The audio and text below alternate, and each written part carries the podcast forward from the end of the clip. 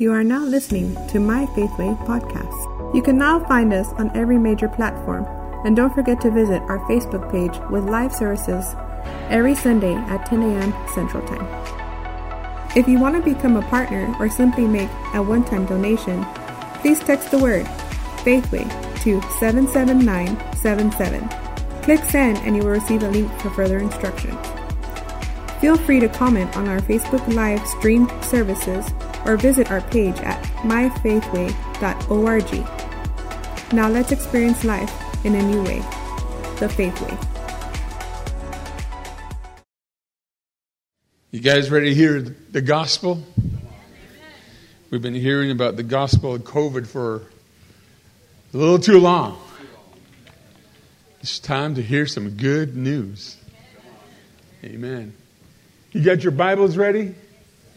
We're going to be going through their Bibles and we're going to uh, look at some scriptures. Amen. God is so good. It doesn't matter what we do, you know, he, He's still good. it's not based on what we have done or what we think. It's totally based on what He thinks and what He has done. He is faithful and will always, always be faithful and faithful and faithful and faithful. You know, go ahead, Kat. We don't have the talking stick, so. Right here. Oh, there's a talking stick. Can you guys hear me? Can you guys hear me? Oh, got it, got it. Check, check, check. There we go. Talking stick works. a Navajo Nation Indian country called this a talking stick. Okay.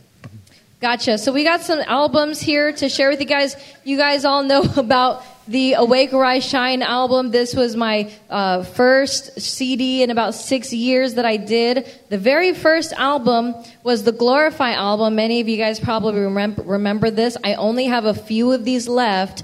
Once these are gone, these will not be printed again. These are limited edition. These are now these have now become collectors items, um, and so these are also available, but only a limit. I think I only have three of these, so those are limited.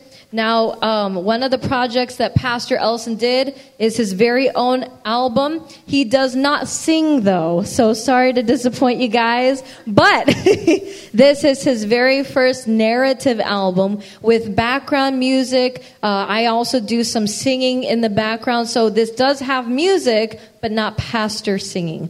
But it does have his narration. He talks about our Navajo life values as well as the Proverbs in Navajo and English. Uh, we have my grandmother's voice on here as well. And there's also a special dedication song that is to my father for his Lakota name, Wakia Hoashte, meaning good voice thunder. That is on here as well. Um, and then, of course, the songs that I just sang are from my newest, latest album, Navajo Gospel Hymns. This is going across Navajo Nation like wildfire right now. Um, this has a very special cover. It has a picture of my grandfather, Pastor Elson's father, Eugene Bennett Jr., on here, and has some our old, old vintage photos that we have in in, in like in storage, back in like old storage. and so this is a very special project of, you know, really my first gospel hymnal in Navajo and English, primarily in Navajo, but it's still a joy to listen to. Sounds a lot better on the album, I think, with the band and everything. But these, this is 10. These two albums are 10. This is 15. And of course, this one is 20. And of course, for every all the ladies and even guys. There's I think there's one necklace that could be for a guy. This could also be for a guy too. Have jewelry for you guys. Made this on the road, so it was kind of bumpy, but made them nonetheless. So God bless you guys, and talking stick is yours, Pastor. Right. Uh, well, I'm going to need you to read something for me really quick. Okay, yes, sir. All right. Well, you can be seated. Okay. Let me. that Okay. with you. Okay. You know, have you noticed in the Great Commission, what we call the Great Commission, when Jesus commissioned his disciples? Remember, the disciples were not born again yet. They were not like us, okay, as Christian people. These disciples, they believed Jesus, they believed the word of Jesus. There's something about them that they believe. They believe and took possession of something. So I want you to understand as believers, we have to either be a possessor where you got it or just a confessor. Okay? And so when you just confess, well, I just confess to be a Christian, that means you're just kind of like, well, I'm not really, I don't believe the way really they believe. You know, I'm just going to go to heaven. That's all I believe. I'm going to, my family's saved. That's all I believe. But when you possess the Word of God and when you take a hold of it and say, I believe in the name of Jesus, see that there's power in that. I believe that Jesus came in the flesh and He died for me and He rose again and He has given me life. Possess that. Okay? And how do you possess something? By saying it over and over. You know, this is a faith way, lit, way faith way way of life. Am I right? So, a possessor or just a confessor? They had a lot of those in the time of Jesus.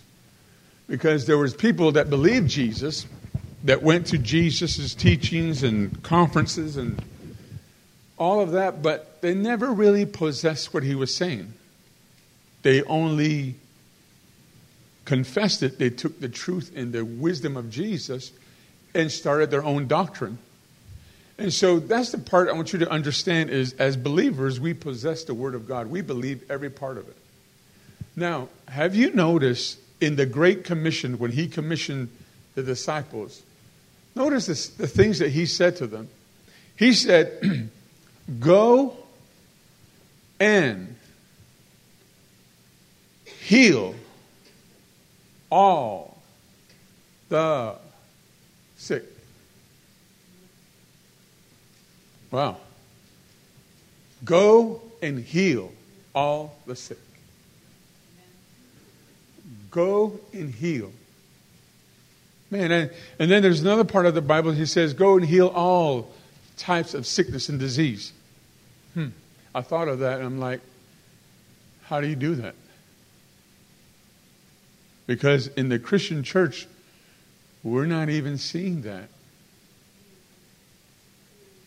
So we're not seeing what the disciples did. The disciples went and they healed, and then they cast out devils, the Bible says. I'm like, wow. What, what do we, where are we missing? What are we doing that we're not seeing that in our life today? And so I, I just want you to, to examine your own life and say, Am I a possessor of this? Or am I just say that I am a Christian and say I go to church and say that I, I pay my tithe and I pray once in a while and I don't really live by the Word of God? I mean, I, you know, I have pastor there to pray for me. Our dependence should not be on a pastor or any church leader. Our dependence is totally on that Word of God. Our dependence is Jesus. Because there's going to be something I will do, pastor will do, any leader will do that you're not going to like. And it's going to bring offense to you. But, but being a possessor is so important because we want to possess the name of Jesus. Everything that Jesus has died for, we want to take it into our life. Amen? We want to walk in it. We don't want to just talk about it. We want to walk in it. Because once you do that, it's going to give you so much peace. Amen? And then he said, another thing he said is, I give you to the disciples, I give you all. Say all. All power, and authority. Think about it. That's all. What does it mean in Texas? All. Hey, you all. Y'all. All y'all.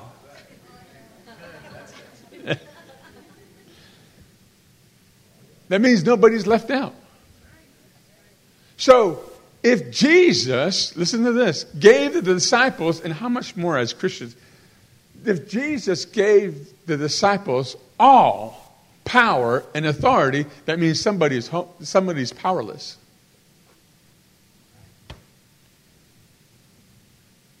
Think about that. You know who that someone is? The devil. Let me say it again. I don't think you guys got it. You've been given all power and authority. And the one that he took it from is now powerless. That's why he's after you, is because you possess, and you should possess that power. He wants that power so bad. And he's going to do everything he can do to mess with your mind, to bring fear to you, to bring whatever. I mean, I mean, of all the times in history of man, is it amazing how much fear is being preached? And the more you listen to that, the more what's going to happen is to where you're going to start believing it. But praise God, your belief can be changed. And because we've seen a lot of that in the Word of God to where beliefs have been changed to where God begins to. Uh, Callie, before you leave, can you read something for me? Yes, I'm here. All right. Matthew. Excuse me, not Matthew. Mark. Let's go to Mark. King James Version or which? Yeah, King James is good. Mark chapters. Mark chapter 9, read 14 through 27. But I, I want us to really get to a place, you know, in um, our walk with the Lord to where we have this knowing and have it and have it every day in our life that Jesus is my Lord. Jesus is the Lord of my house. Jesus is the Lord of my community. Jesus is the Lord over my county. Jesus is the Lord over the state. And you begin to just pray over the nation, pray over your, your place and your territory. Go ahead. Mark chapter 9, verse 14. And when he came to his disciples, and he saw a great multitude about them, and the scribes questioning with them, and straightway all the people, when they beheld him, were greatly amazed, and running to him, saluted him. Verse 16. And he asked the scribes, What question ye with them? And one of the multitude answered and said, Master, I have brought unto thee my son, which hath a dumb spirit. And wheresoever he taketh him, he tears him, and he foams and gnashes at, with his teeth, and pineth away. And I spake to thy disciples that they should cast him out, and they could not. Verse 19. He answereth him and saith, O faithless generation, how long shall I be with you? How long shall I suffer you? Bring him unto me. And they brought him unto him, and when he saw him, straightway the Spirit tear him, and he fell on the ground and wallowed foaming. And he asked his father, How long is it ago since this came unto him? And he said, Of a child. And oft times it hath cast him into the fire and into the waters to destroy him. But if thou canst do anything, have compassion on us and help us. Jesus said unto him, if thou canst believe, all things are possible to him that believeth. And straightway the father of the child cried out and said with tears, Lord, I believe, help thou mine unbelief.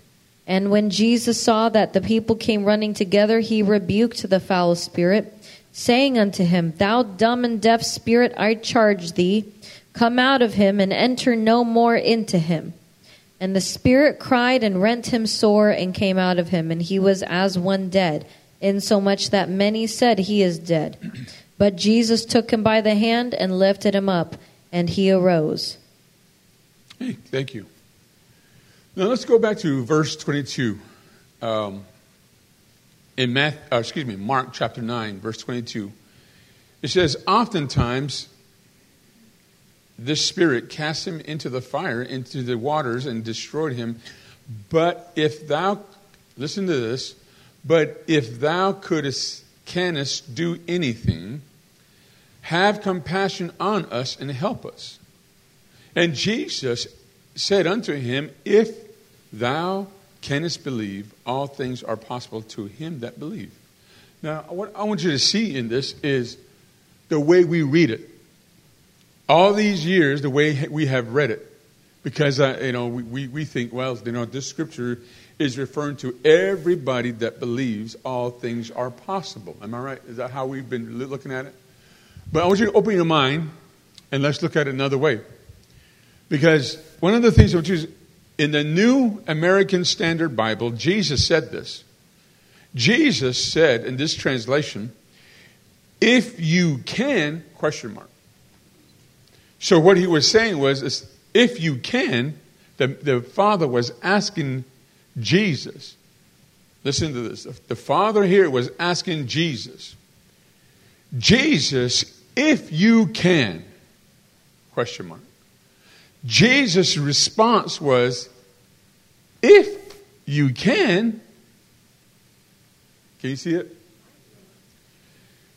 All things are possible to him who believes. Who's him?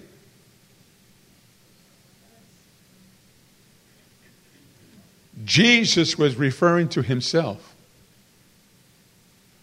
All things are possible to him. See, with us, our faith wavers. Our faith wavers. Sunday, your faith is up. Tuesday, your faith is down. So we're going to have Wednesday service. But see, Jesus was saying, What do you mean, if I can? I'm the one, but as from the Christian view, Jesus would say in our Christian church, he would say, I'm the author and the finisher of whatever faith. You see that? Because Jesus is the only one and the only man that believes all the time. His faith is always strong. His faith is always ready. Can you see that? But our faith, oh, sometimes it needs some work. But so here, I want you to understand this. Jesus says, if you, let, let, let, let me go to another, um, let me go to, uh, well, well, let me finish this part here. So if you read it in Greek, the actual Greek, what it will say is, if you can, all things are possible to him who believes. So Jesus was referring to himself. All right, you got it with me? The one that believes all the time and the one that believes is Jesus. And the only reason why you and I are here today is because the faith of Jesus. If it was on your faith, we, you, we wouldn't be here. Okay? So during the, the, the, the new birth, we were given the very love of Jesus. Am I right? You have the love of Jesus? You have the Spirit of Jesus? That's, that's easy. But somehow we struggle with, we have also the faith of Jesus. You have the faith of Jesus right now. The faith that calmed the storm is right in you. The faith that raised the dead is right in you. Oh, man. The faith that walked on water is right in you. See, somebody's been lying to you and saying to you that you don't have this authority and power. Wow. Somebody this, somebody's been telling you to disqualify you as a believer. Amen. So here we got to see this. Let's, let's keep going here. And then in the Amplified, it says, Jesus said, You say to me, this is the Amplified, you say to me, if you can do anything, why? All things are possible to him who believes. And so I want you to understand something. So here Jesus was referring to himself he is the one that believes all the time. So this man was asking Jesus if you can do anything. Obviously, the man wasn't believing. Am I right? Obviously, the man wasn't believing. The father was not in belief. So he had to, if there's, if there's unbelief, there's questions. Yeah? So the man was asking a question to Jesus if you can do this, if you can't, Then Jesus goes, If I can, who do you think you're talking to? Right? If, what do you mean, if I can? All things are possible to me who believes, is what Jesus was saying. Wow. See, in our faith circle, this is one thing I want you to understand is that we're so focused only on faith that we miss what faith works by. Where it's that, oh, I don't have enough faith. I don't have enough. I, I hear that all the time. I don't have enough faith to do this. I don't have enough faith to move out on. I don't have enough faith. Well, what are you focusing on? Because faith worketh, worketh, not you, faith worketh. Faith worketh by, come on, faith people. Faith worketh by love. So when you focus on the love, which is who? Jesus. God so loved the world that he gave his only begotten Son. God so loved me that he gave me Jesus. That means when he gave me Jesus, he gave me every 100% of Jesus to me. I am the righteousness of God. So, therefore, being the righteousness of God makes me one with Jesus, one with the Father, and I have everything. Listen here. Righteousness means you're standing before the Lord just the same way Jesus is. You're standing before the Lord just the same exact way. Uh, I, I, wish I had more time with you. We could cover the, the faith of Jesus, the quality and the quantity of the. Let me say it again. The quality and the quantity of the faith of Jesus has been given to every one of us. Amen. You're never faithless. You're never at the point of saying, Well, I don't, I don't have the faith to do that. Yes, you do. See, the only way believers that have a, that they have a hard time walking in faith is when their minds are blinded. Paul talks about the minds of people, the believers' minds blinded. The blinders go down. And so when the blinders go down, whatever they've been listening is more stronger than even the truth to them. To them. But once the blinders are removed, we can see clear again. And so let's continue here. I got uh, way a lot to cover here. What I'm getting into is to where this this child had some issues in his life. The Bible says he was dumb, not not not dumb like duh. he couldn't hear and he couldn't speak. The Bible says.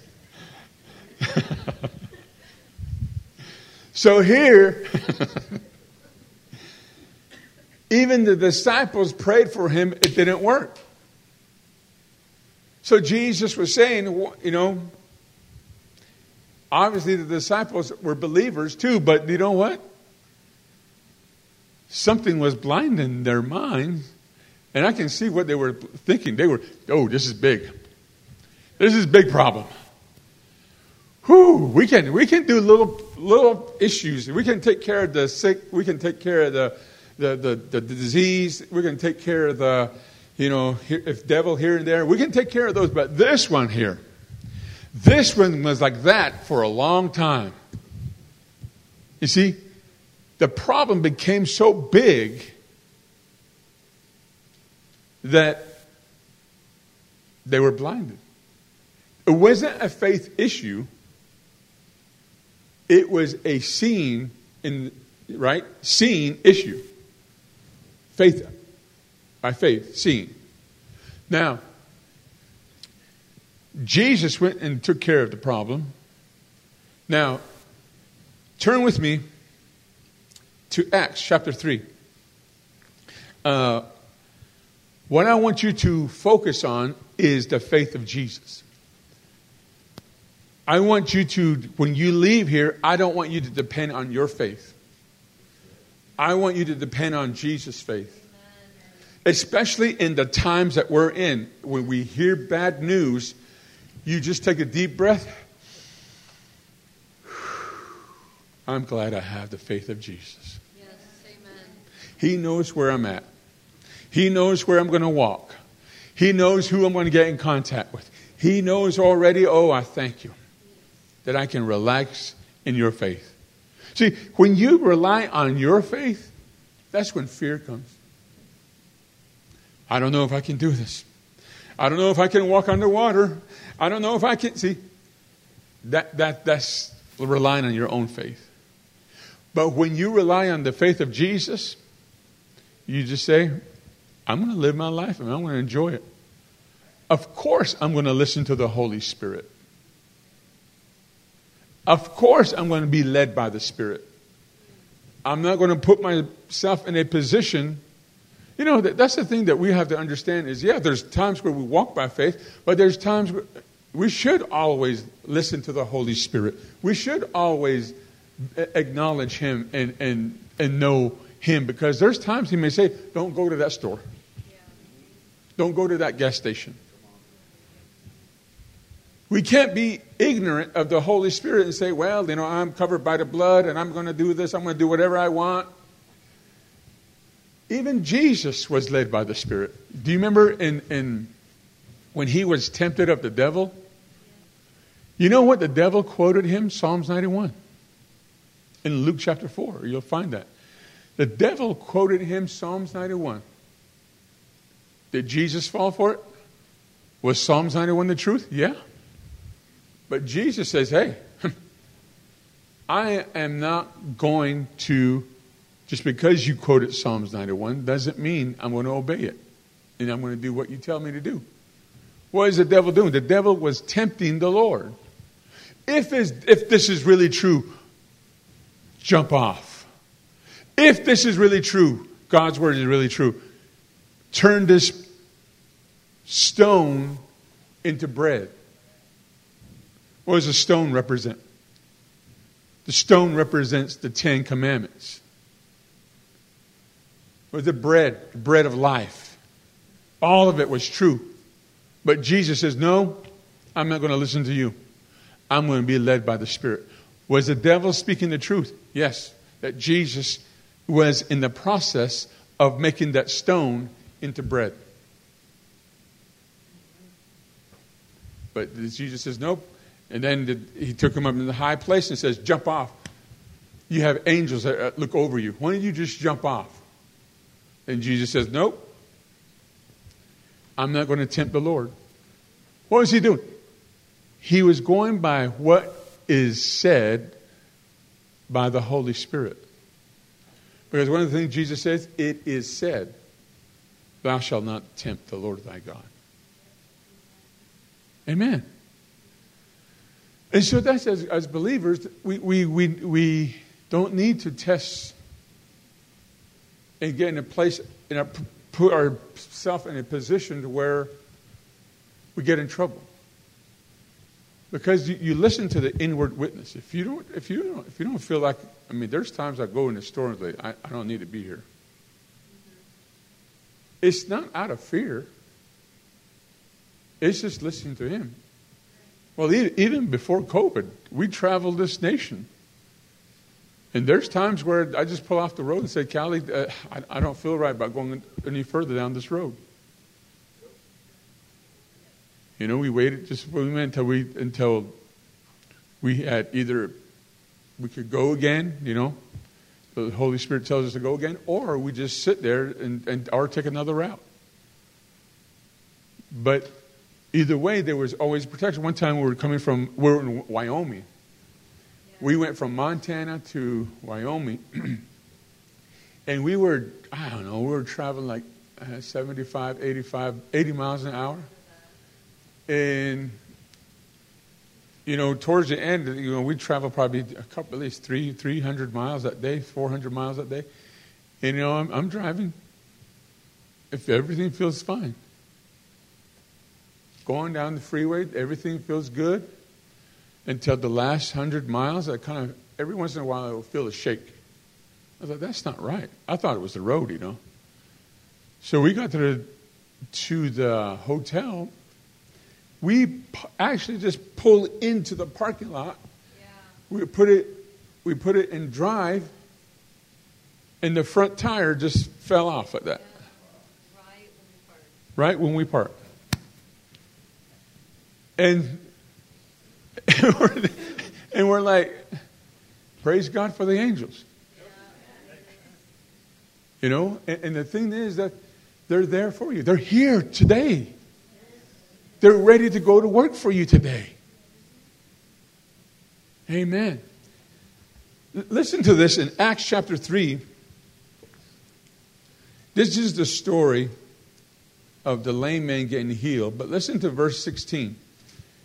His name, they asked, how did this man get healed? Of course, faith, faith in the name of Jesus. But listen to what he says here. This, his name, through faith, in his name hath made this man strong, whom you see and know. Listen to this part. You, the faith which is by him hath, hath given him this perfect soundness in the presence of you all. The Amplified says this. Look at this in the Amplified. The Amplified says this. In, the in his name, through and by faith in the name. Yes, we have faith in the name. His has made this man whom you see and recognize well and strong. Yes, listen to this part. The faith which is through and by Jesus has given this man the perfect soundness of body before all of you. So, what, what, what made this man whole? What made this man whole? Faith in the name, yes. But listen to this. It was by the faith which is through and by Jesus. He didn't say, hey, this is our faith that made this man strong. He says, it was simply having faith in the name that caused the faith I have is the faith of Jesus that made this man strong. Say the faith of Jesus. And that's what it says, right? The faith of Jesus made this man strong. So the disciples, at time of weakness, they would rely on the faith of Jesus. Have you noticed that? At the time of weaknesses, at the time of trial or whatever they're going through, I noticed that the disciples relied on the faith of Jesus. Of course, Jesus always wanted. Of course, Jesus always wanted the disciples to walk in, in, a, in a greater measure of faith, but you know, that, that's all of us. God wants us to walk in a greater measure of faith, but really, we don't. And this is where I want you to understand is that we can rely on Jesus' faith in times of trouble. In times like this, we can rely on Jesus' faith. We can just say, I'm, I'm, I'm going to rest in the faith of Jesus. I'm going to rest in his faith. And so, this is, let's go to Galatians chapter 2, verse 20.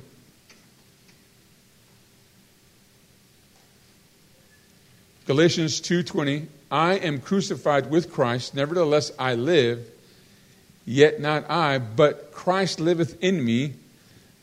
And the life which I now live in the flesh, here on earth, I live by the faith of who? The Son of God, which is Jesus. Not in the faith. We already have faith in Him. That's not what He's talking about. He's saying of. I live by the faith of. That means it's not yours. Of the faith of the Son of God. I live by the faith of the Son of God. Who, li- who loves me and gave himself for me, I do not frustrate the grace of God, for the, right, the righteousness by law, then Christ Jesus is, has died in vain. So there again, it shows you here, we live by the faith of God. We live by the faith of Jesus. Another famous uh, scripture uh, is in, in Mark chapter 11, right? It says, have the faith of God, but the, the Greek, the right translation is have the faith of God. Have the faith of God. So God, all, from the beginning, God wanted us to have His faith and operate in His faith. So I want you to realize something. We have the faith of God. You have faith is not the problem. If things are not being answered, faith is not the problem. Okay? What is the problem? Our perspective. Are we hearing right? Are we seeing right? Let's go on here. Uh, I just mentioned this, Mark 11, 22. Jesus answered and said unto them, Have faith in God. Have faith in God. But in the actual Greek, you'll find out that it doesn't say have faith in God, it's have the faith of God. So we want to have the faith of God. Um, let me go through here some of these.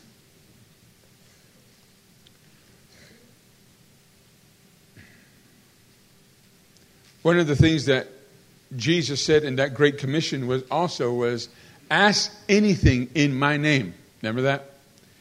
Ask anything in my name and who will do it?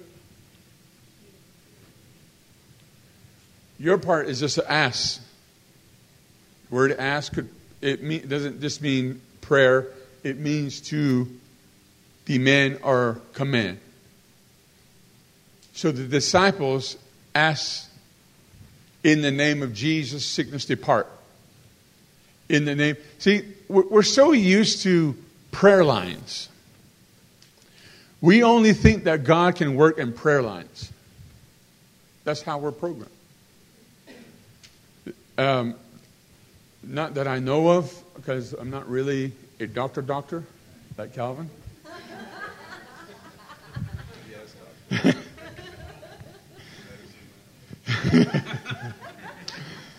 so I didn't I never really saw a prayer line in the Bible. I haven't seen it.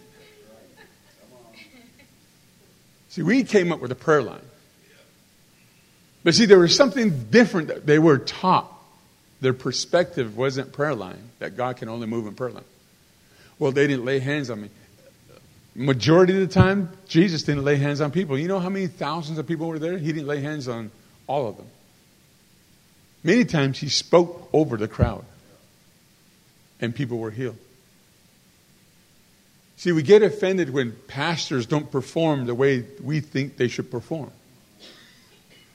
And we think, well, you know, he just, I, I called him and then he just said, You're healed, and then he hung up the phone. oh, so we would be mad. We would, we would take our whole family out of church. But many times Jesus did that. Jesus said to, the, to this man, Hey, you know, you, you, you're only here to, to see miracles, right? The man goes, No, I, you know, I believe. And he goes, Well, go your way. In other words, go home. Your son lives. You're not going to pray for me. I'm not going to fall over. Jesus, you know. He didn't get offended. He just said, whatever you say, Jesus. The power is where? The Bible says, I am not ashamed of the gospel of Christ, for what? It is the power of God. So there's power. Uh, yeah, prayer is good, but listen, listen, listen, listen, listen, listen. Prayer is good, but the power is not in prayer.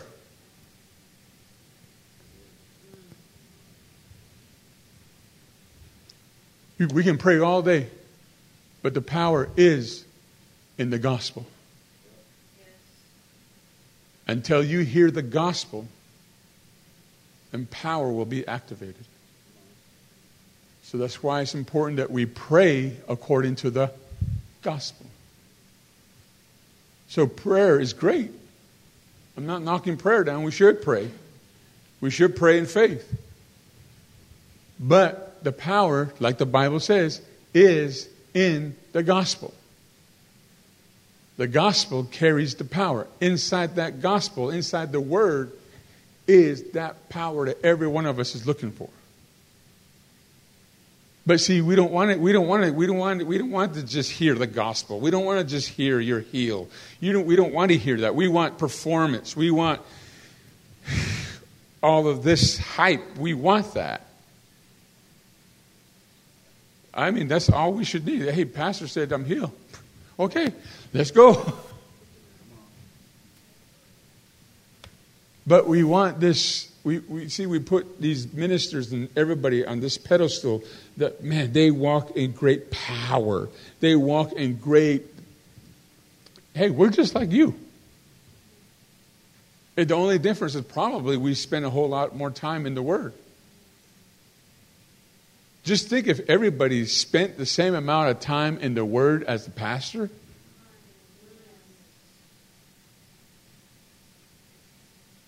And that's, I think that's where we're missing it. We're, we're, we're, we're looking to pastor. Well, they didn't get healed, so it was pastor's fault. Well, this didn't happen, it's pastor's fault. Well, that didn't happen. It's what they teach, it's what they preach.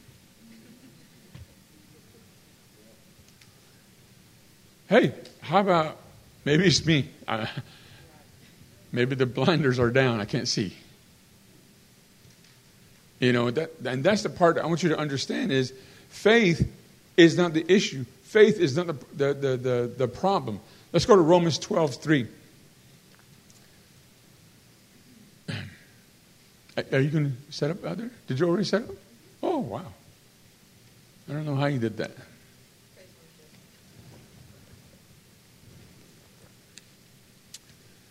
Uh, we all know this. God has dealt to every man the measure of faith.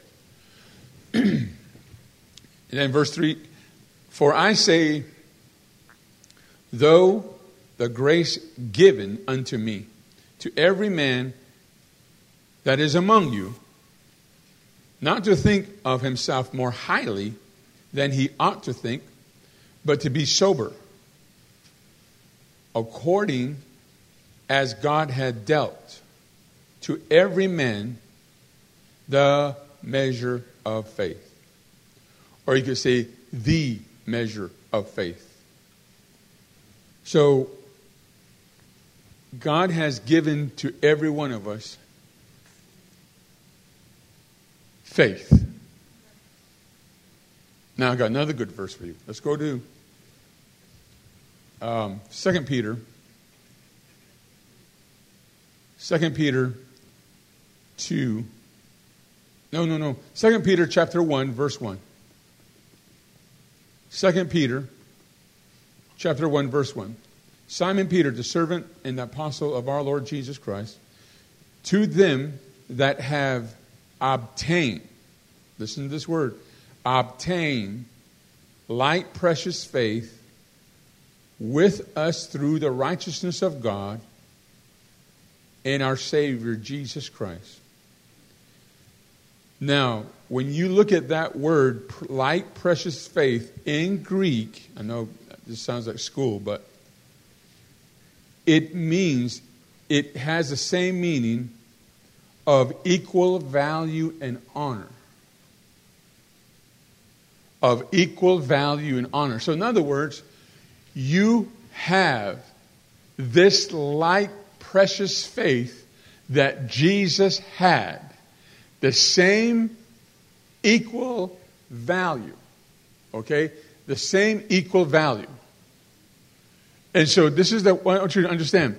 We have the, the same like precious faith, the same quantity, the same value as Jesus.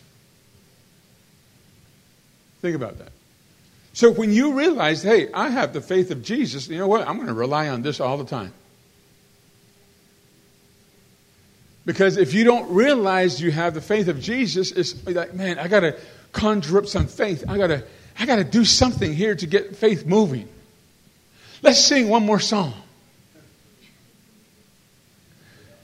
Okay, it, it, it goes back to just your faith hooking up with his faith and saying, I thank you, Lord. I don't know what to do about this situation, but Father, you do. You have already been here, and I'm going to rely on your faith, Father. Oh, I thank you, Father, that you didn't leave me nor forsake me, that you are with me every single day. Oh, I thank you, Father, that you have already taken care of this. I don't know. I have a lot of questions, but that doesn't matter because I'm going to rely on your faith right now. I don't understand a lot of things, why it happened, why things are not working the way they should be, but Lord, thank you that you have ordered my steps. That's what I believe. That you have already knew, you already knew ahead of time. And so when we begin to get a revelation of that and walk in that every day, I think we can come to a place to where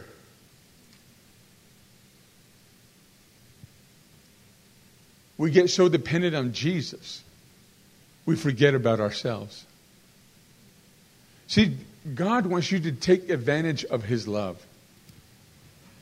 He loves you so much. He wants you to take advantage of that. He wants you to, to, to, to possess that every day. And when you begin to just focus, listen to this, very important.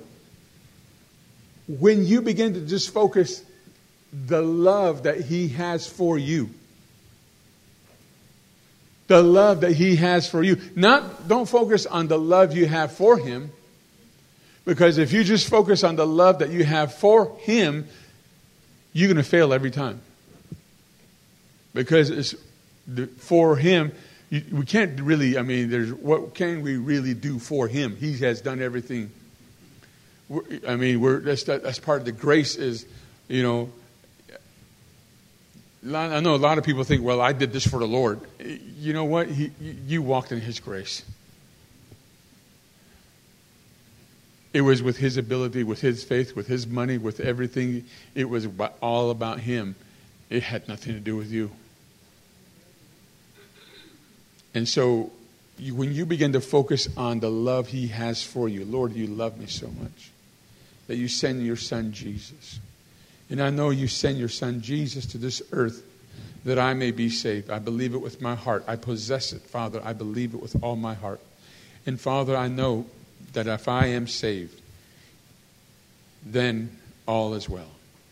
You know, there's some things that I, I was facing not too long ago and I had to go take a walk. And I had to just go back to John 3:16 and 17 and I began to just say, "Lord, I thank you. I believe that your son Jesus. I thank you, Father. I thank you that you are you you are still God. You are still my Lord. And Lord, you have already saved me." And I look up that word save.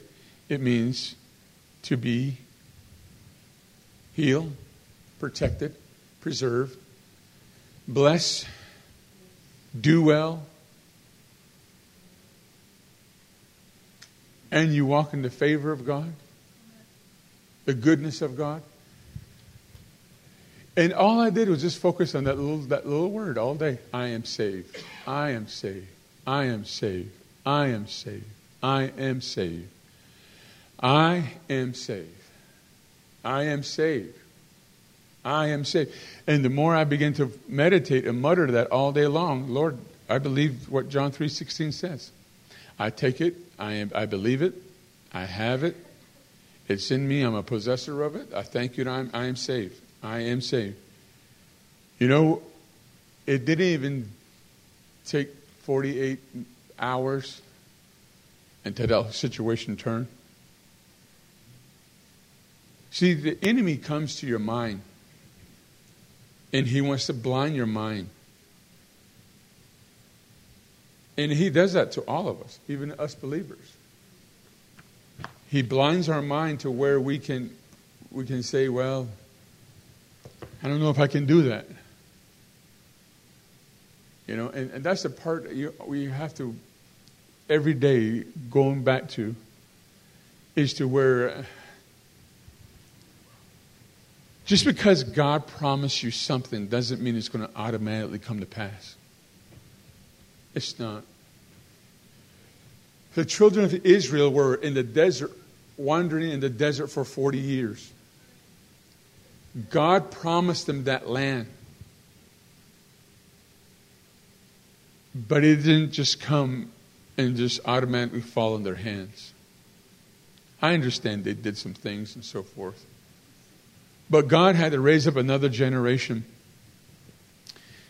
Joshua was called. Moses had just died, and Joshua, God called Joshua and says, Joshua, I have promised this land to the people. You're the next generation coming up. I don't need you to I need you to do these three things. You'll find out in Joshua, Joshua chapter 1, verse 8. You will find this out. Three things God told Joshua to do to possess the land. Number one, put the word of God in your mouth. Joshua, I need you to speak this word. Don't let it depart from your mouth, meaning don't forget it. Continue to speak the word of God. Number, number two, is to meditate. Meditate on this word that you're speaking. Meditate on the word. Number three, act on the word. The action will come automatically. Because some people say, well, I got to act on the word. I got to act. No, that's you performing. The acting will come automatically. The faith will come automatically because you don't need to conjure up faith. It's there it just it comes automatically the action part is faith part that he's saying faith will come automatically faith is an action word i mean that, that's just so the three things number one get the word in your mouth don't just speak don't just speak the word of god get, get it in your mouth and then begin to meditate on it begin to see yourself in the word begin to see yourself walking in this thing and saying lord i thank you that your word is true. I thank you. I see myself walking in, in this word. I see myself operating in this word. Lord, I thank you. Amen. And so when you begin to do that, your, your mind, what do you mean meditate? You ponder the Word of God. You can get, take any verse from here and you begin to ponder all day. Long. As you're going to work, you're pondering on it. You're speaking it. You're speaking it. You're, you're meditating. You be, this, is, this is mine. See, you got to. This is how you become a possessor of the word, to where even though God promised him the land, he had to take the time. The Bible says day and night. Meditate day and night. Not only for morning devotions. Morning devotions are great, but you need to do more than that. And you need to ponder this day and night. God told Joshua, day and night. Speak the word, ponder it day and night, and the action will come. You know, if I, we're, we're all moved by words. Every day we live by faith that we don't realize. And someone calls you up and say, hey, I got it, you know, I got a thousand dollars for you if you can come to Laredo for two o'clock service. See, earlier Callie asked, nobody was going. Now there's a thousand dollars. Hey, Laredo is looking good. And the more you ponder it, you, you because you, it's going to affect your will, right? You're like, oh, yeah. Yeah, yeah, okay. See, you're thinking about it. I see myself driving it. Or if you don't have a vehicle, you're going to find a way. okay, let's just, I mean, like, like you know, for, for our Navajo people to do that way, I don't know if you guys are that way, but they like free stuff. I don't care what it is, it's free. We're going to go. We're going to get it. We're going to get it for the whole family. Or they get it to resell at the flea market.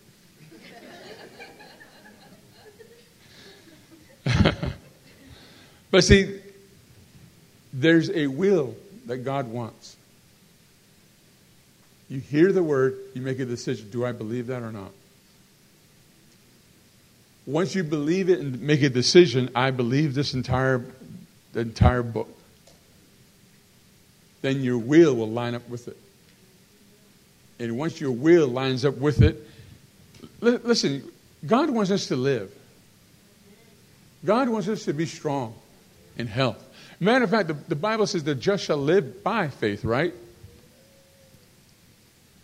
The just shall live by faith. Or really, what it is, is really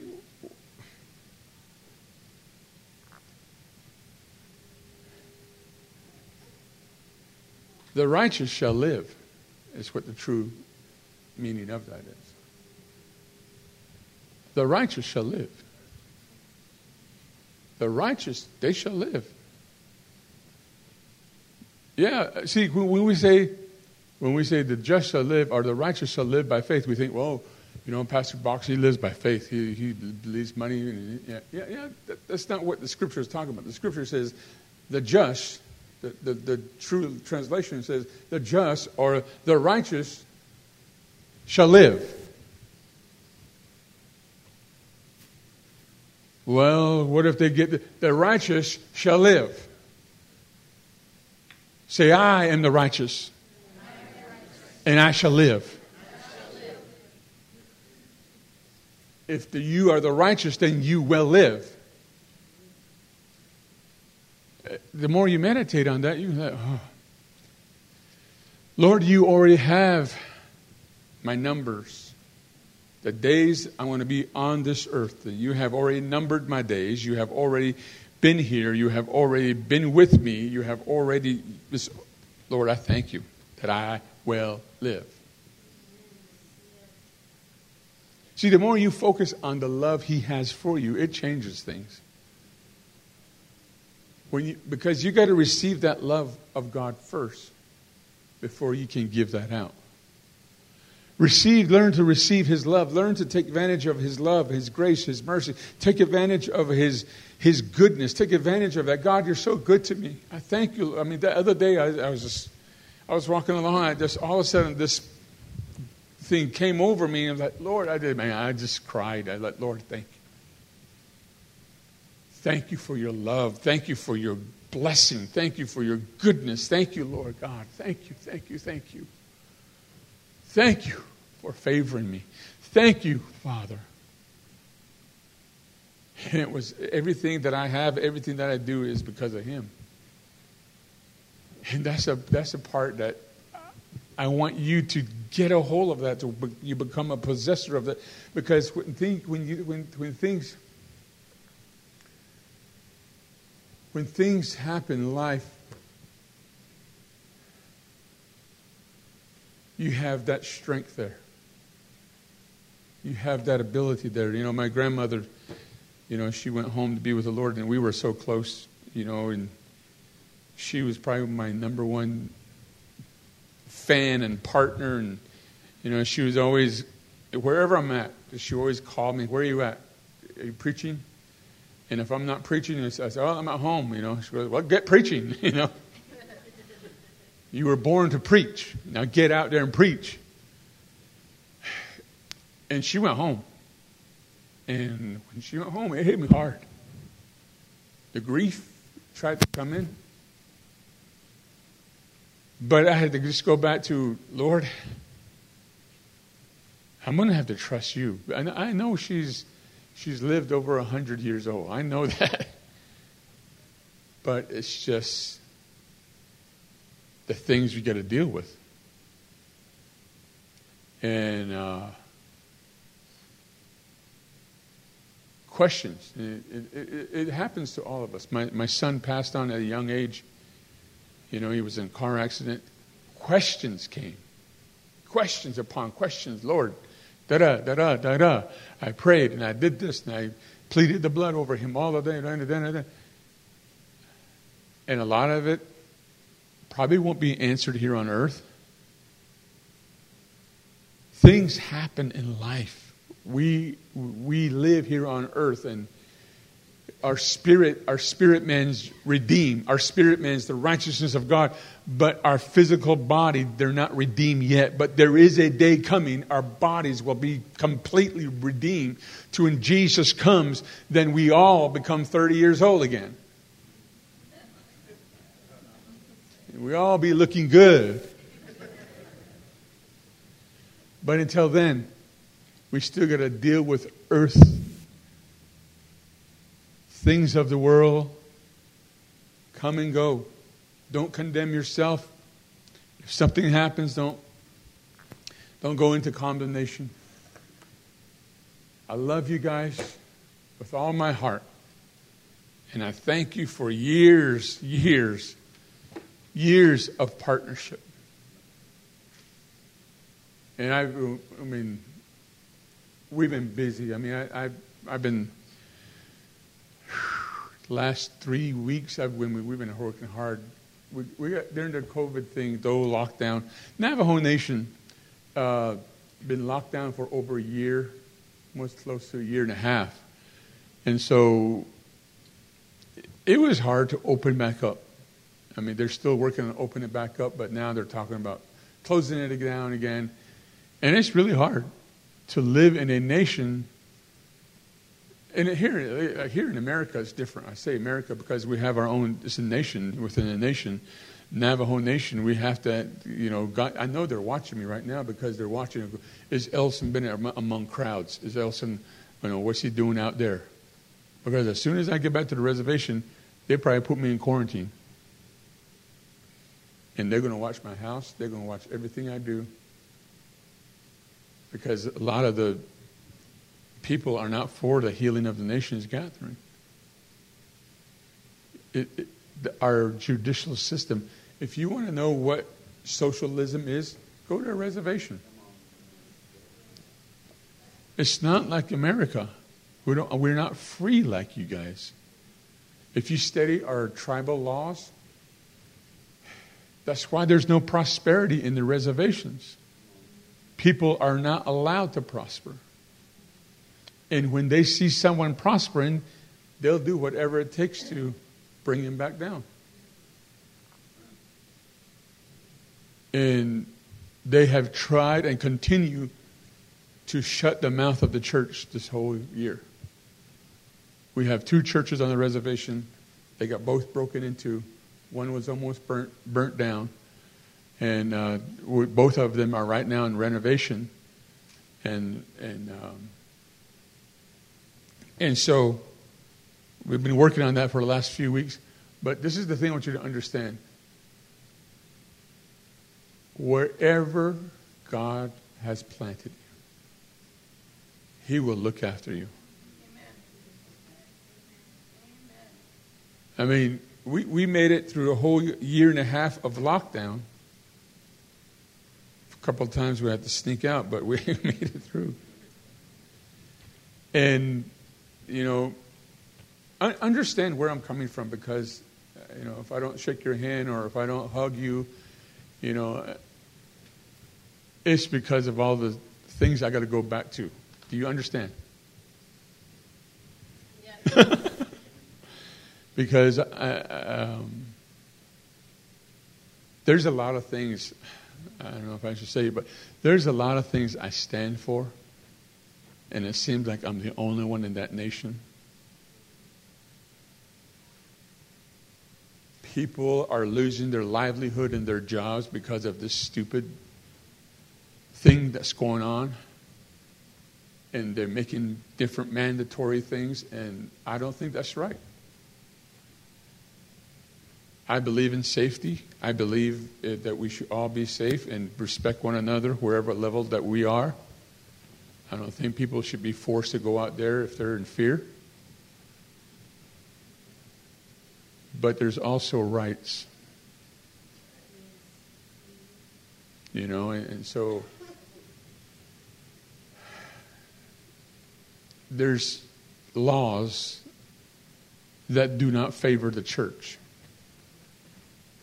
and that's what where well I've been working on for the last couple of years, three years, four years now, changing some of those laws. And I want you to pray with us to continue to stand. It's easy to move from the reservation. It's. Oh, let's go move somewhere else. Let's go to move to Hepburnville. So let's go move the Bruni.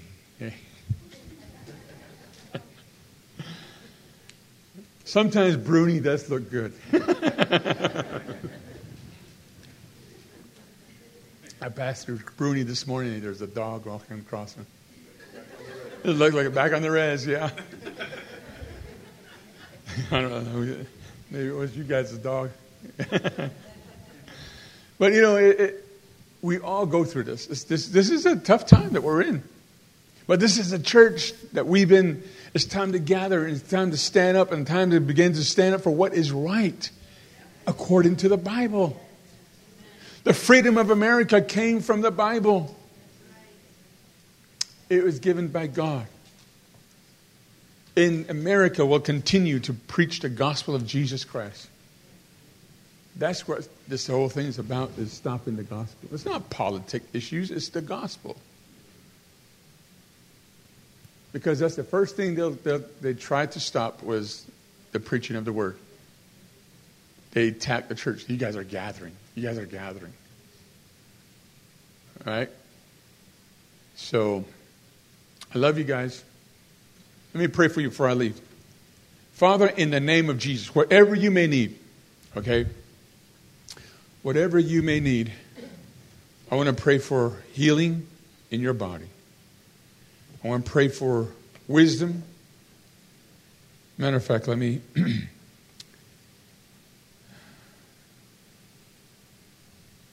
Praise the Lord. I take all of our partners seriously everyone that prays for us, everyone that has ever given to our ministry, thank you. There's two Psalms I want to pray over you today. The Lord never wants you to be in want, He always wants you to have. The Lord wants you to have what you want. So, therefore, I want to pray these two Psalms over you. Father, I pray right now over the congregation here. If they need healing in their body, if they need financial breakthroughs, if they need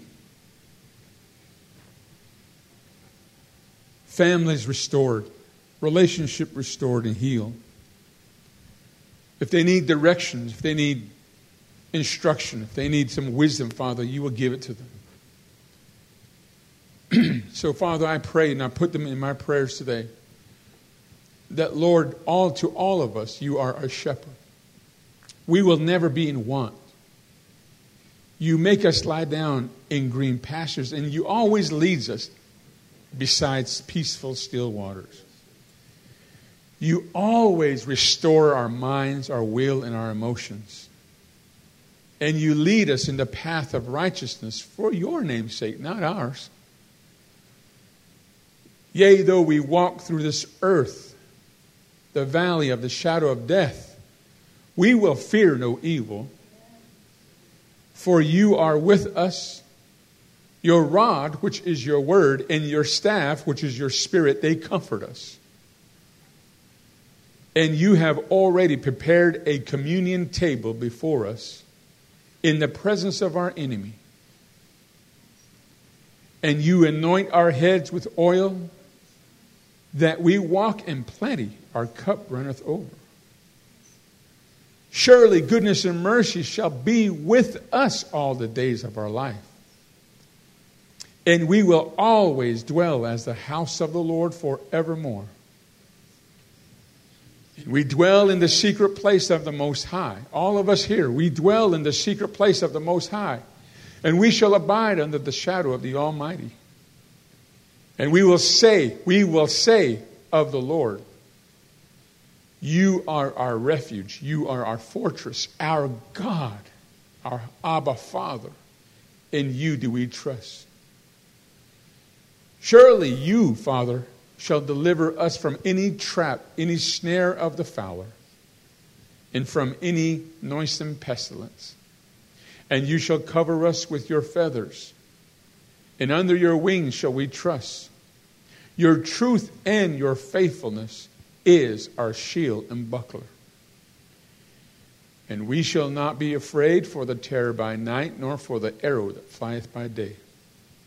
We will not be afraid for the pestilence that walks in darkness, nor for the destruction that wasteth at noonday. A thousand shall fall at our side, but ten thousand at our right hand, but it shall not come near us. Only with our eyes shall we behold and see the reward of the wicked, because we have made the Lord, my Abba Father, our refuge, even the Most High, our habitation. There shall no evil befall us, neither shall any plague come near our dwelling. For he already has given his angels charge over us, to keep us in all of our ways and they shall continue to bear us up in their hands, lest we dash our foot against a stone. And we shall tread upon the lion and the otter, and the young lion and the dragon shall we trample under feet. Because we have set our love upon him, therefore he will deliver us, and he has already set us on high with Christ Jesus. because we have known his name. And we shall call upon him, and he will answer us. He will be with us in trouble, and he will deliver us and honor us with a very, very, very long life while he satisfy us. And he will continue to show us his salvation, which is Jesus, Yeshua HaMashiach. In the name of the Lord Jesus Christ, I take authority over any spirit of strife and division I take authority over any spirit of confusion in this place. In the name of the Lord Jesus Christ, any blinders that's blinding the mind of the believers, in the name of Jesus, be removed. I command strife in the works of strife in division to be removed in the name of the Lord. I pray for peace and understanding to come in the name of Jesus, if there be any type of sickness and disease in this place, in Jesus' name, I command you to die right now in Jesus' mighty name. You have no right and no authority. If there be any assignment that's designed by the devil himself to destroy people's life and family, in Jesus' name, I take authority over those plans and strategies. And I command them to stop right now. And I pray peace in the church, peace in the house, peace in the family, in Jesus' name. In the name of the Lord Jesus Christ, I pray over the congregation right now. I pray that you receive a fresh anointing from heaven right now to be refilled with the Spirit of God, to go forth with your strength renewed. Amen. Oh, with your mind clear. In the name of the Lord Jesus Christ, I take authority over the spirit of fear in Jesus' name. Amen, amen. Get out of here in the name of Jesus. You have no right in this place. You have no right in this church. You have no right in this city in Jesus' name. And anybody that preaches fear, their mouth will be shut in Jesus' name. From this day forth, out of this place shall come faith, the way of life. Faith in the Word, faith in the blood, faith in the name, faith in the Word of God. In Jesus' name. In Jesus' name. All type of sickness and disease be healed all type of sickness and disease be healed now i command it to go from you from this place far from this place every sickness every disease far from this place in jesus name father we thank you forevermore we thank you forevermore father in jesus name we thank you for peace we pay we praise you father we praise you father we thank you we thank you father god that you promise us healing. You promise us deliverance. You promise us a long life. We, you promise us preservation. You promise us your blessing. Thank you, Father. We receive it all right now, Father. We receive the blessing of the Lord, Father. We receive the protection of the Lord, Father. I thank you, Father, for your angels. We put them to work this week, Father God. That eh, as wherever we our kids go, wherever we go, Father God, that you the angels are there to protect them. We make much of the blood. We apply the blood of Jesus over our vehicles, over our homes, over over every place, everything that matters to us.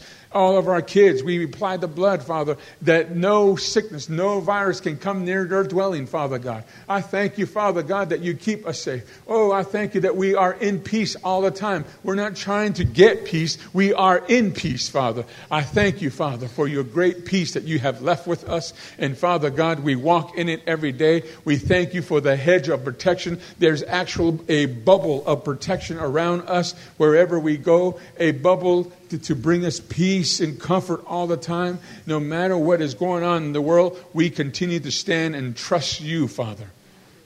And we dwell in this secret place of the Most High every single day. Father, I thank you for already placing us there. I thank you, Father God, for healing us from every sickness and disease. Thank you for healing us. Thank you, Lord. You have already been here. You have already healed us. You have already done it. We're not trying to be healed, Father. We are. Thank you, Father. Thank you. In Jesus' name I pray that you will bless, you will be blessed all the days of your life, and you will fulfill your days here on earth. Amen. Amen. Amen.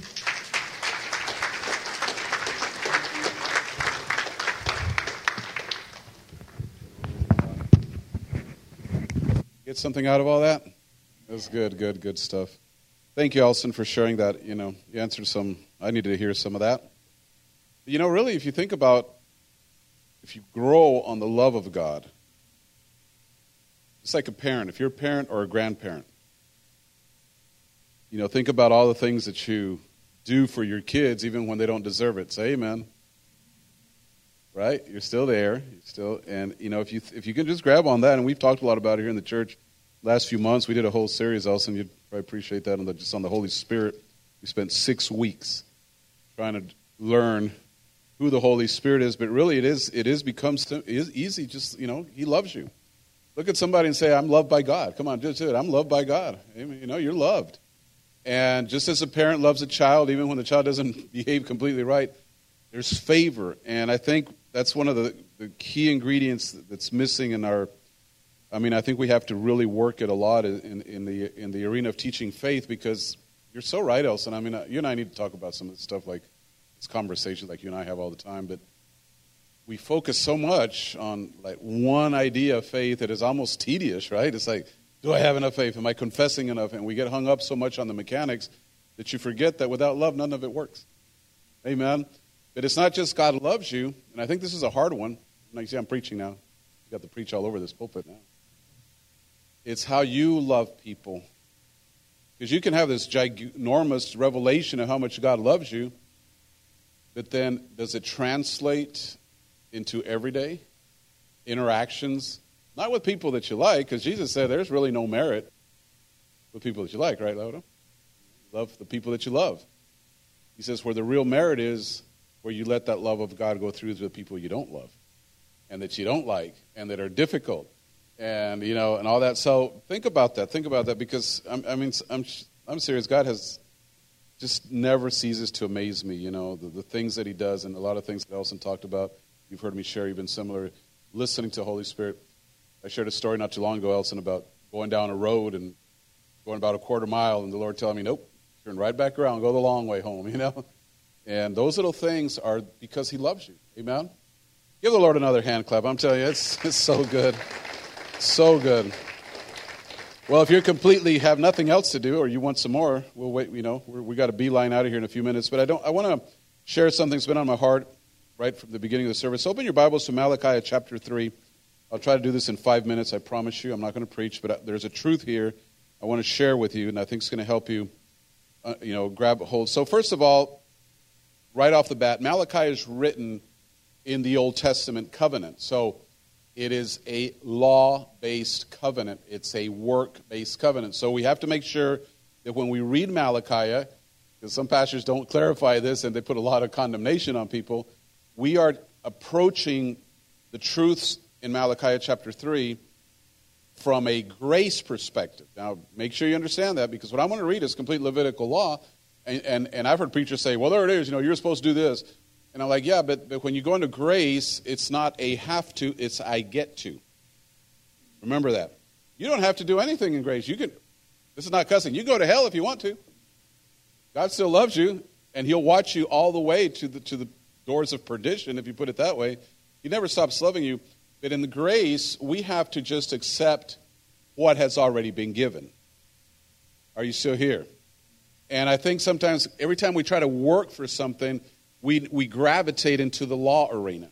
I need to do more. I need to go to church. I need to pray. I need to tithe. I need to, die. I need, I need, I need. Anytime you say I, you are gravitating into an area of law. Are you still here? When you understand that grace is something that you possess, not that you have to do anything for it, you just got to go get it. Amen? And I think Christians, you know, sometimes we, we're kind of in that gray area. So, with all that, let's read Malachi because this is so powerful. And I actually brought up on my phone a different translation verse 6, chapter 3, verse 6. And I want to open this one because this is going to just bless you and help you in, in so many ways, I, I believe. So let me get up the other translation. So King James says, I am the Lord, I change not. I change not. Now listen to the amplified of that one because it's really, really good. It says, For I, I am the Lord, I do not change, but remain faithful to my covenant. So, so not, God's not saying I don't change. He says, I don't change my covenant. Old Testament, New Testament covenant didn't change. Levitical law was added because of men wanted it. I mean, they didn't want it, but they brought it in. That wasn't part of the plan. It was the Abrahamic covenant, which is the same as the Jesus covenant. Are you still with me? So he, he never changed his covenant. Now, with that in mind, then he goes on to say, now I'll just read um, King James here, I got up here. It's uh, just want to pr- pull that out of the Amplified because it's important. I change not my covenant with you and then it goes on, verse 7 Even from the days of your fathers, you, you have gone away from mine ordinances and have not kept them. Return unto me, and I will return unto you, says the Lord of hosts. But you said, Wherein shall we return? So God is having this conversation to a people. Let me, let me give you the premise of Malachi. Malachi is, of course, the last book of the Old the Bible, you know, the Old Testament. But the, but the church, if you want to call it the church, that God's people have become apathetic. Yeah, they're going to church, they're doing the sacrifices, they're, they're doing everything that, you know, like we do. You know, they're, they're, they're, they're doing the ceremony, they're bringing their offerings, but they're not bringing the best offerings, they're not following things from a covenant perspective. They're doing everything from a legalistic perspective. That's why, if you read the whole book, obviously, I'm not going to do that today. The, conversation starts with even the sacrifices. Look, you're bringing sacrifices, but you're not bringing the best. And, it's a, and God, really, God is like this is, who am I? I mean, do you think if you brought your president or you think if you brought your king a, a injured lamb, he would be honored with it? I don't need your offerings. That's what God is saying. That's, that's the, how Malachi starts. He says, you guys aren't doing any favors to me by bringing me trash. That's really how the whole thing starts. You know, this is Kelvin Box translation 2021, but that's in there. The whole premise of Malachi, the prophet, is prophesying to people, say, you guys got to tune this thing in. And I think one of the dangers as Christians, we, especially, you know, we've been doing this, I mean, ministry level almost 30 years. That's a long time to doing anything.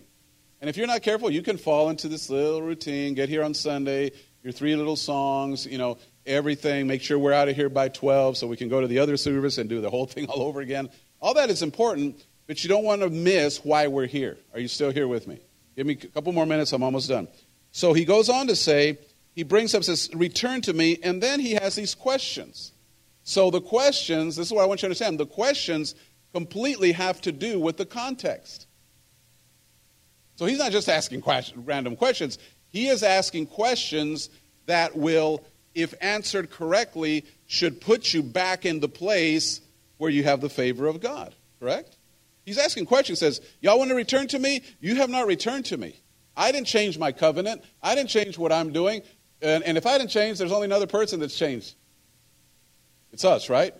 And then he says, Do you want to come back to me? Do you want to feel close to me? And then he has some questions that, again, don't, not, they don't necessarily apply to a grace covenant. That's why I'm making the disclaimer. But in the deep, in the heart of the question, there is a truth that you have to answer to yourself. Are you ready? So the first question he says, Will a man rob God? I mean, that's God. He says, Yet you have robbed me. But then, you know, it says, But you say, How have we robbed you? And then he answers, In tithes and offerings. Now remember, once again, this was required. You were supposed to tithe. You were supposed to present certain offerings because of Levitical law. In the New Testament, you don't have to do anything, but you want to do it because I still believe the tithe, because the tithe started with the Abrahamic covenant. Are you with me? It didn't start with Levitical law. It's been, it was in there.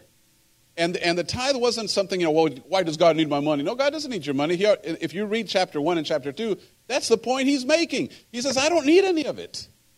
But if you're going to do it, you do it with honor. You do it with appreciation. You do it with gratitude. But if, you, if you're going to do it, do it with this attitude. Don't just do it because you guys have separated yourself from me because of the attitude that you're bringing into what you call religion. Y'all still with me? All right. Again, I'm not talking you, you, I'm talking the conversation. But at a personal level, I think we all have to be checking this in. I really do, including myself a lot. Wherein we have robbed it. Okay, so verse 9 says, You're cursed with a curse, you have robbed me, even this whole nation. Then in verse 10, he tells you how to resolve. He says, Well, let's start with this Bring you all the tithes into the storehouse, that there may be meat in my house, and prove me now herewith, say the Lord of hosts. If not, I will not open you the windows of heaven and pour you out a blessing, that there shall not be room enough to receive it. I will rebuke the devourer for your sake, and he shall not destroy the fruit of your ground, neither shall your vine cast her fruit before the time in the field, says the Lord of hosts. And I, I like here where we get to verse 12 because now he's telling you what the end result is once you understand covenant, once you understand how committed God is to the covenant and how committed are you to the covenant. He says, All nations shall call you blessed. For you are a delightsome land, says the Lord. But then he goes on to say once again in 13, Your words have been stout against me, says the Lord. And they ask, Well, what have we spoken? You have said, it is in vain that we serve the Lord. That's pretty harsh words. So, you know, God is having this real down to earth conversation with these people through the prophet Malachi. He's saying, guys, we need to, because, you know, if you, like I say, if you read chapter 1 and chapter 2, they're doing it. They're going to church, they're presenting the sacrifice, they're doing that. But God is sitting in the background watching and say, that's not what I want from you. That's not, that's not what this was about. So, so Pastor, you know, what's, what's the point? What are you making? How does that apply to my life? Well, I think if you read it from the bottom and then up, you'll really get the context of it by saying it. Verse 14 You have said, It is vain to serve God. What profit is it that we have kept his ordinances and we have walked mourning fully before the Lord of hosts? So, you know, what I, what I pull out of this, and this is really what I went, where I was going, I'm not trying to you know, pump up an offering or anything, that's not my point. But everything we do in the eyes of God, and going back to what Elson preached about that love, that key ingredient, is basically this, you know, because love, let me tell you this. Love has to have how many ways, church? Has to have two, right? Right, Joe? I mean, you can love somebody, and some of you have been there, and the person doesn't love you back. How painful is that? Come on. You know, you pour your life into somebody and, and it doesn't work out, or that person doesn't have the same thing, or you fall in love and then you fall out of love. or somebody falls out of love with you. Love has to have both dynamics to be love. If not, it's not love. It's something else. One per, you know, you can't have just one person in love in any healthy relationship. Can you say amen? You can't have one person in love in any healthy relationship. You have to have both people in love for that relationship to be healthy. You agree with that statement? So we already know God loves us. So this whole thing, and this is my take, Elson, a little bit, you know, for where I'm going with this, it's about trust. That's all it is. It's about trust. Do you trust me? Do you trust me that my covenant is, will never change? I will never leave you nor forsake you, no, not till the end of the earth. Do you trust me enough for a dime on a dollar? You guys were amen until I said dime on a dollar. That's really the question. It's all about trust. It says, Do you trust me with a dime on a dollar? Do you trust me on offerings? Do you trust me? Because, you know, your words have been stout against me. Now, the words, they weren't criticizing God, but deep down inside is saying, Oh, we're just doing this, you know, a little exercise, go to church every Sunday, do this, present it. But, but, the, but the covenant connection wasn't in there anymore. It had become a ritual. And I think one of the things that I'm trying to say, you know, make you understand as we close the service this morning is every time you come to church, here's something you ought to consider because Christians are a funny bunch. I mean, look around, they are a funny bunch. We're a strange people. You know, everywhere else out there, we pay hundreds and hundreds and hundreds of dollars to live in the land of the free. Right? This is the land of the free, but it costs a lot of money to live in the land of the free. You pay taxes, you pay gasoline. Are you kidding me? We drove to Arizona, man. I should have bought stock before I took off in Exxon or somebody. Boy, yeah, the gas prices are up there. And then we drove a diesel truck, three and a half dollars a gallon. I mean, everything's it costs a lot of money. Your taxes, your you know hotels, whatever, meals. But then we come to church and it's like nothing costs money here. Well, guess what? The electricity's not free. Elson didn't come on a free card. He doesn't charge me. He's my brother. But I'm going to honor the man of God. Can you say amen? And I expect you to honor the man of God this morning. But at the end of the day, when we come to church, we act like, oh no, this is completely separate from that world, and it's not. God is watching his house. And his house is run not by the pastor, it's run by all of us. That's, I mean, it is. It's run by all of us. And every one of you, those watching me online, if you got something out of the word, you're responsible for running this house. And God is watching how we run his house. Is his house forsaken? Are we just going through the motions? Are we giving a little tip to God? Or are we really considering what this is what is he talking about? Because yes, God doesn't need your money. Guess what? Faithway does. Because without money, there's no church next Sunday. I mean, we can meet in the parking lot. It could be a little warm. We could pull chairs out. But you know where I'm going with this? You know, we paid you know thousands of dollars to keep this thing moving every every month, and all that all that money. But it's not so much the mechanics as you as a believer. Do you see this as God's house? You don't have to answer it. That's up to you. If you see it as God's house, then you see it as my house. Amen? And for the most part, I'm going to speak for everybody. If you have something broken in your house and your neighbor has something broken in his house, most people will fix what's broken in their house first. Oh, don't act all sanctimonious. You guys aren't going to go fix your neighbor's water heater if it's broken, and your water heater's broken also. You're going to take care of your water heater first. Say amen. Come on, go ahead, get it out. Then, if you have some left over and you're feeling compassion, and your kids haven't taken all your money from you yet, then you go and maybe help them, at the very least, install their water heater. Buy it, I don't know yet. Well, my point is, everyone takes care of their house. Everyone takes care of their body, hopefully, right? You buy your body some clothes every once in a while and food every once in a while. And so here's my point. This whole conversation that God was having is, are you taking care of my house? That's it. Because this is a place where miracles have happened. Some of you are still married because this house existed. Some of you are still alive because this house existed. Are you all still with me? Some of you are out of drugs because this house existed. Some of you found hope and faith when you were suicidal because this house existed. Am I losing some of you now? Your kids are back where they need to be because this house existed. Not because Pastor Box existed, because the house of the Lord existed and the Lord made his residence here, and you came to the house of the Lord and experienced something that changed your life.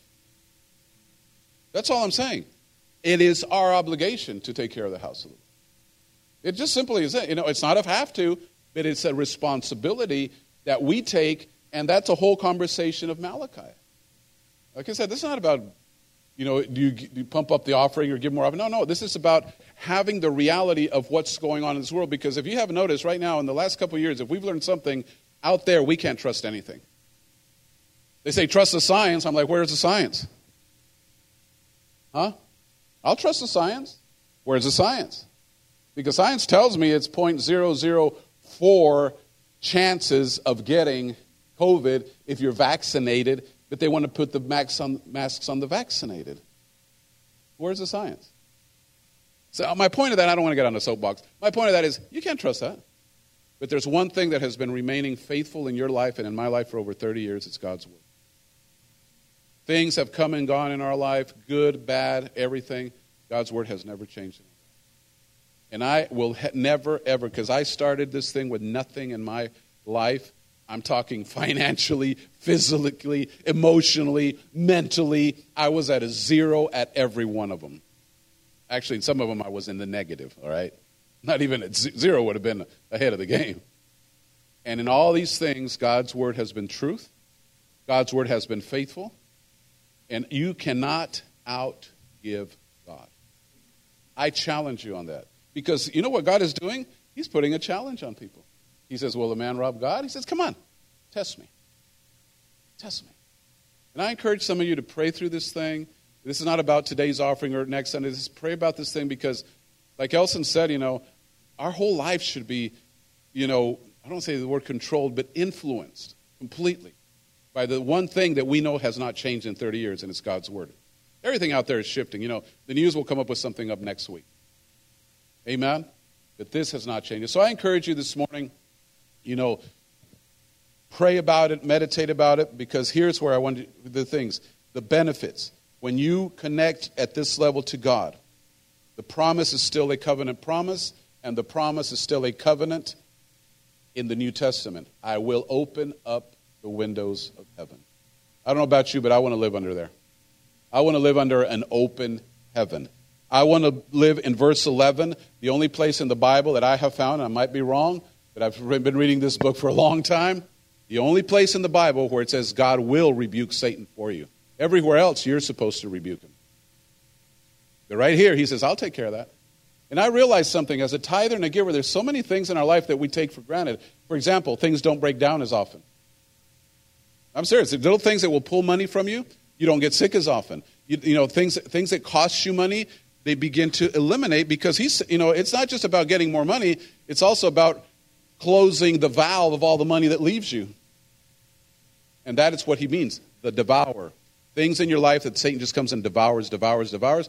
God said, This covenant, I'll take care of him. You take care of worship, you take care of honor.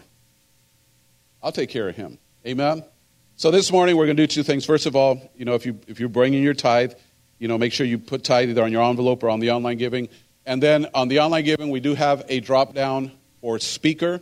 Anything you want to bless Pastor Elson and Callie Bennett with, you make sure you click on speaker and all that money will go to him. But if you're doing envelope giving or check giving, make sure you write speaker. But we do want to honor the man of God. So do the best you can. We want to, you know, as you know, Elson, you guys, we were closed six weeks and it felt like a year. Remember that? They've been closed a year and a half. Like churches, there, there's no church. Imagine if we, we were a year and a half, I don't know if I could still be doing it, to be honest with you by the end of the six weeks, I was so done with that online thing from my house. I'm like, I, you know, we're opening the church, or we're not having church ever again because church is about this. So, Elson and his family, they're still doing what they do. But I want you to sow into the Navajo Nation, sow into his ministry. And it's not just Navajo Nation. As you know, Elson travels